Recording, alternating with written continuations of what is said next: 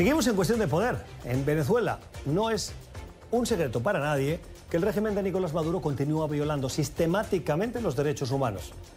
El más reciente informe de la Oficina de la Alta Comisionada de Derechos Humanos de la ONU así lo deja en evidencia. De nada parece estar sirviendo la presencia de un equipo de trabajo de la expresidenta Michelle Bachelet en el terreno, porque las restricciones para que estos funcionarios accedan a los puntos donde tienen lugar los vejámenes se mantienen. Saludamos en Caracas a Sebastiana Barraez. Ella es periodista de investigación y nos acompaña esta noche. Sebastiana, gracias por estar con nosotros. Bienvenida. Recientemente hubo una actualización del informe de derechos humanos de la ONU sobre Venezuela, que la verdad, si me permites, fue prácticamente igual que el anterior. ¿Qué tan cercano es a la realidad ese informe de Naciones Unidas? Bueno, yo debo precisar que eh, realmente el último informe oral de la mm, alta comisionada Michelle Bachelet, pues más bien resultó ser uno de los más pobres de los que hasta ahora ha presentado. Eh, anteriormente ella había hecho algunos señalamientos, algunas precisiones eh, que realmente habían sido muy bien vistas, ah, por lo menos por familiares y detenidos, eh, sobre todo en el caso de los que están en la Dirección General de Contrainteligencia Militar y en Ramo Verde. Este último informe es realmente muy lastimoso, es una, un, mecanismo evidente para ocultar lo que realmente está sucediendo en Venezuela en lo que en materia de derechos humanos se refiere. Y quiero hacer una precisión. Lo más importante es que Michelle Bachelet no quiere reconocerle al mundo que a ella, que a su comisión, es decir, a la comisión que ella dejó en Venezuela con unos eh, delegados, no solamente es que le han negado información, es que no le han permitido que la obtenga en los sitios donde se supone que debe obtenerla, como sucede, por ejemplo, en los sótanos de la DGCIN, que es donde están una serie de militares y civiles, incluso muchos de los cuales han, han recibido brutales torturas y se les ha denegado el, el proceso legal, es decir, el debido proceso desde el punto de vista judicial. La presencia de esta oficina de la ONU en Venezuela se da bajo la figura de asesoramiento de asistencia técnica y monitoreo de los derechos humanos en el país. Esto en la práctica ¿Qué margen de acción les permite?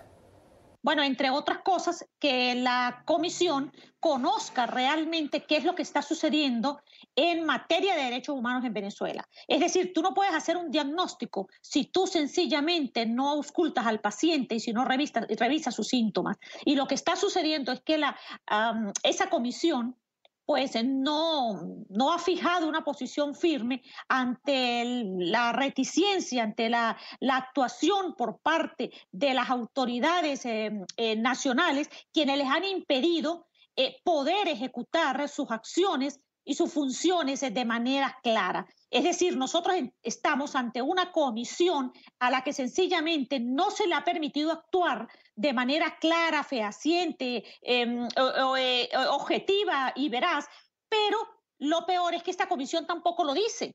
Es lo que no se explican los familiares de los detenidos y muchos de, de estos que presos, de llamados presos políticos, por qué la comisión se niega, oculta lo que está sucediendo en materia de derechos humanos en Venezuela. Quiero resaltar, por ejemplo, que el año pasado a la comisión, es, eh, a, los dos miembros de la comisión se les impidió el ingreso al país una vez que ellos habían salido por razones eh, personales, eh, una de ellas por el caso de un, de un hijo y el otro por un asunto profesional. Cuando fueron a regresar al país, pues sencillamente no se les impidió con un tecnicismo burocrático alegando em, eh, razones desde el punto de vista de visa y pare de contar. Pero posteriormente fueron enviados dos funcionarios más o dos delegados de esta comisión y, lo, que resulta absurdo es que hace apenas unas semanas entonces estos funcionarios estaban reunidos con, eh, por ejemplo, eh, funcionarios de del Tribunal Supremo de Justicia, de la Fiscalía General o del Ministerio Público, eh, supuestamente en un curso sobre derechos humanos. Señores, pero si es que precisamente lo que nosotros hemos venido denunciando, varios sectores, y me refiero a, a medios de comunicación, a familiares, a torturados, es que en Venezuela se están violando los derechos humanos. ¿Cómo es que para un curso asisten los funcionarios, se sientan, se saludan y se abrazan, pero para algo tan importante como es tener acceso a las pruebas, a los testimonios, pues el gobierno y los funcionarios sencillamente se niegan a eso. Michelle Bachelet, como sabemos, es funcionaria, alta funcionaria de Naciones Unidas y como tal tiene la obligación de mantener los canales de comunicación abiertos con quien tiene de facto el poder sobre las instituciones venezolanas, en este caso el régimen de Maduro. ¿Está atada de manos para exigir más colaboración por parte de los cuerpos de seguridad del régimen? Pero es que nadie le niega a Michelle Bachelet que asuma una posición diplomática Nadie le dice que se involucre en la diatriba que hay en el país entre el gobierno de Nicolás Maduro y el, y el gobierno de eh, Juan Guaidó. Es decir, nadie le está pidiendo que se involucre eso. Lo que se le está solicitando es que sencillamente haga un informe y se pronuncie en relación con la violación de los derechos humanos que hay en Venezuela. Más allá de la situación política interna que hay en el país, con dos grupos que están absolutamente polarizados, como es los grupos oficialistas y los grupos de oposición, pues, pero hay una realidad. Hay presos eh, políticos que sencillamente no responden a uno de estos pantos eh, cualquiera. Sencillamente son seres humanos a quienes se les está violando el debido proceso, se les está eh, ejecutando torturas. Por ejemplo, los que se encuentran en los sótanos de la Dirección General de Contrainteligencia Militar. no reciben ni siquiera el mínimo derecho a tener unas condiciones de privacidad incluso tienen una, letrina o una poseta dentro de la propia celda que comparten con otras personas.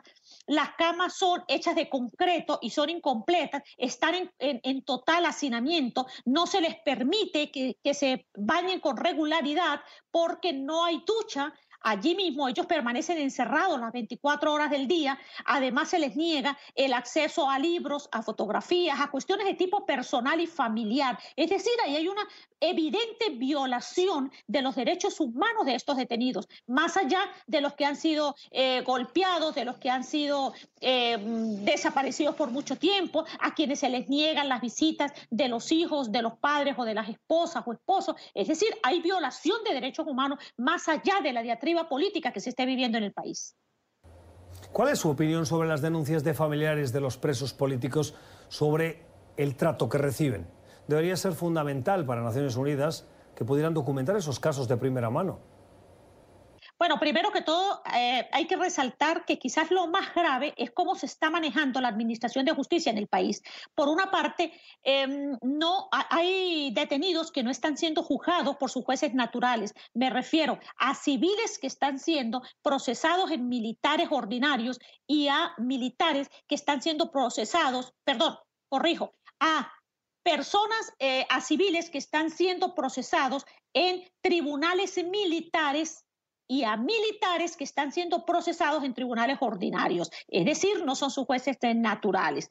Por otra parte, tenemos una especie de acuerdo, de entramado entre los cuerpos de seguridad, en este caso la Dirección de Contrainteligencia Militar o el Servicio Bolivariano de Inteligencia, actuando eh, conjuntamente con los tribunales militares, muchas veces con el mismo caso de la Corte Marcial, de los eh, tribunales militares, de los fiscales eh, militares, de los em, eh, defensores públicos que muchas veces les son impuestos a los, a, los detenidos y además entra un factor importantísimo que es medicina forense. En muchos casos los médicos forenses han venido soportando informes que no les consta, es decir, sencillamente colocan en un informe que un detenido no presenta ninguna, ningún tipo de característica, que no ha sido, por ejemplo, torturado, y eh, hay evidencias de que estos eh, detenidos incluso se han presentado ante el tribunal,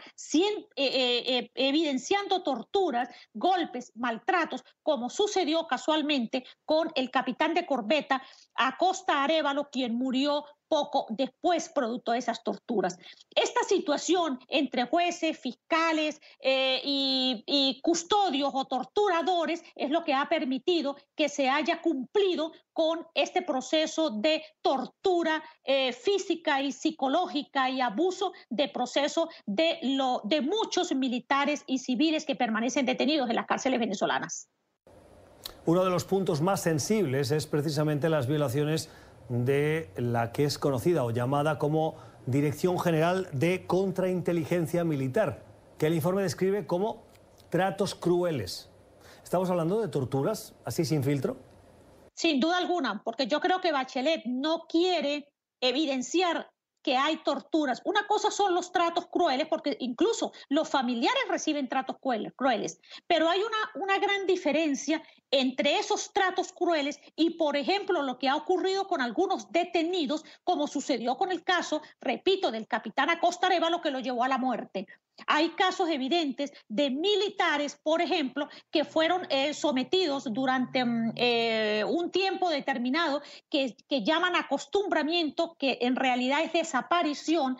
Durante ese tiempo son torturados físicamente. Hay un caso muy evidente, muy dramático, como es el del capitán eh, de la Guardia Nacional, Juan Carlos Caguaripano Scott, que, este, que a este, a este mm, oficial retirado le trituraron los testículos y de eso hay claras evidencias, denuncias, incluso ante el tribunal, pero los jueces se niegan a recibir las denuncias. Es ahí donde precisamente la comisión de Michelle Bachelet debía actuar, debía, debía sentar una posición clara, porque a mi juicio, sencillamente, la señora Bachelet, con todo el respeto que merece, pero está haciendo silencio ante un caso que es sumamente evidente de violación de derechos humanos en Venezuela.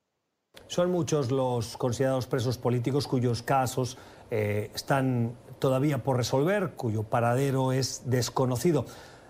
Escojo uno, el de Gilbert Caro, de quien aún no se conoce su paradero. ¿Cómo puede esta oficina de Naciones Unidas contribuir a su liberación? Bueno, mire, yo no le voy a decir a Michelle Bachelet cuáles son sus funciones, porque se supone que ella las debe saber. Yo lo que sí sé es que ella no ha sido contundente incluso en denunciar lo que ha sucedido entre los funcionarios del gobierno venezolano y la comisión que ella dejó en Venezuela. Hay casos evidentes, por ejemplo, como lo que sucedió el año pasado cuando la comisión se presentó a la, llamada cárcel de la planta, donde supuestamente solo hay extranjeros detenidos y el día anterior fueron eh, sacados de allí 58 presos venezolanos de las, eh, de las causas llamadas operación de papel y operación de metal, manos de papel y manos de metal. Eh, este, sencillamente esa comisión no se pronunció. Tampoco se pronunció, por ejemplo, cuando visitaron la cárcel militar de Ramo Verde, la única cárcel realmente eh, cárcel militar en Venezuela, y, realmente fueron conducidos, fueron eh, monitoreados por las autoridades que incluso escogieron a quién debían ellos entrevistar o no. Eso es más evidente que fue una injerencia por parte de los funcionarios de Ramo Verde en las funciones que debía cumplir la comisión. Pero además de eso, la comisión solicitó el año pasado en reiteradas oportunidades que se le permitiera acceso a los sótanos de la Dirección de Contrainteligencia Militar y eh, eh, presentó una lista de personas que a las, con las cuales tenían interés en conversar y sencillamente eso le fue negado. Eso tampoco ha sido denunciado por la señora Bachelet y por la comisión. Es decir, Insistimos, aquí hay un problema evidente de violación de derechos humanos que no ha sido tratado de manera adecuada en materia de denuncia, de presentación, de pruebas por parte de la Comisión de Bachelet. Y no puede decir que es que lo desconoce, porque el año pasado, cuando ella visitó a Venezuela, eh, gran cantidad de familiares mm, eh, eh, le dijeron, manifestaron testimonio cada uno de ellos de lo que estaba sucediendo con los detenidos en Venezuela. Termino ya. Desde este año, Venezuela ocupa un puesto en el Consejo de Derechos Humanos de la ONU, de las Naciones Unidas. ¿Cómo puede influir en esto, esta presencia o esta representación por parte del régimen de Maduro en ese Consejo, con el trabajo que hace la oficina en, Venezuela? Mira, no, no sé si es exactamente eso. Lo que sí es cierto es que eso sucedió antes y después que Venezuela eh, recuperara su puesto en la ONU.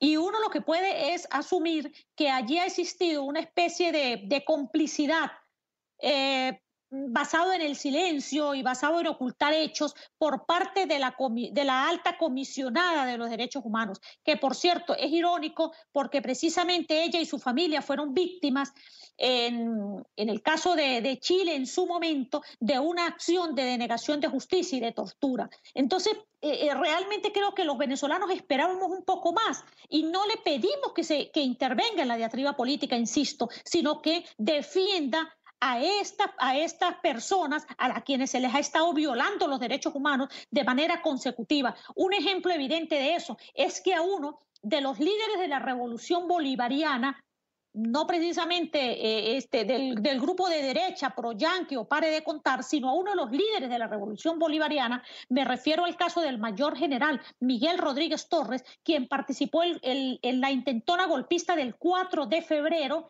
y además fue ministro del Interior y Justicia, ese, esta, esta persona tiene dos años detenida ah, en reiteradas oportunidades violándose sus derechos humanos y eh, tiene dos años sin haberse cumplido ni siquiera la audiencia preliminar. Creo que esto dice bastante de lo que está sucediendo en el país en materia de derechos humanos y en administración de justicia.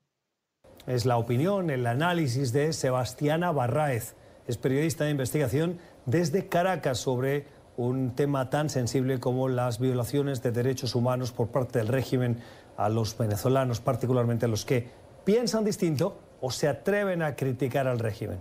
Sebastiana, gracias por haber estado con nosotros. Feliz noche. Gracias a ustedes. Buenas noches. Puede volver a escuchar esta entrevista en nuestro podcast. Búsquennos, suscríbase en Apple y en Spotify y háganos llegar sus comentarios a través de la cuenta de Twitter C Poder NTN24.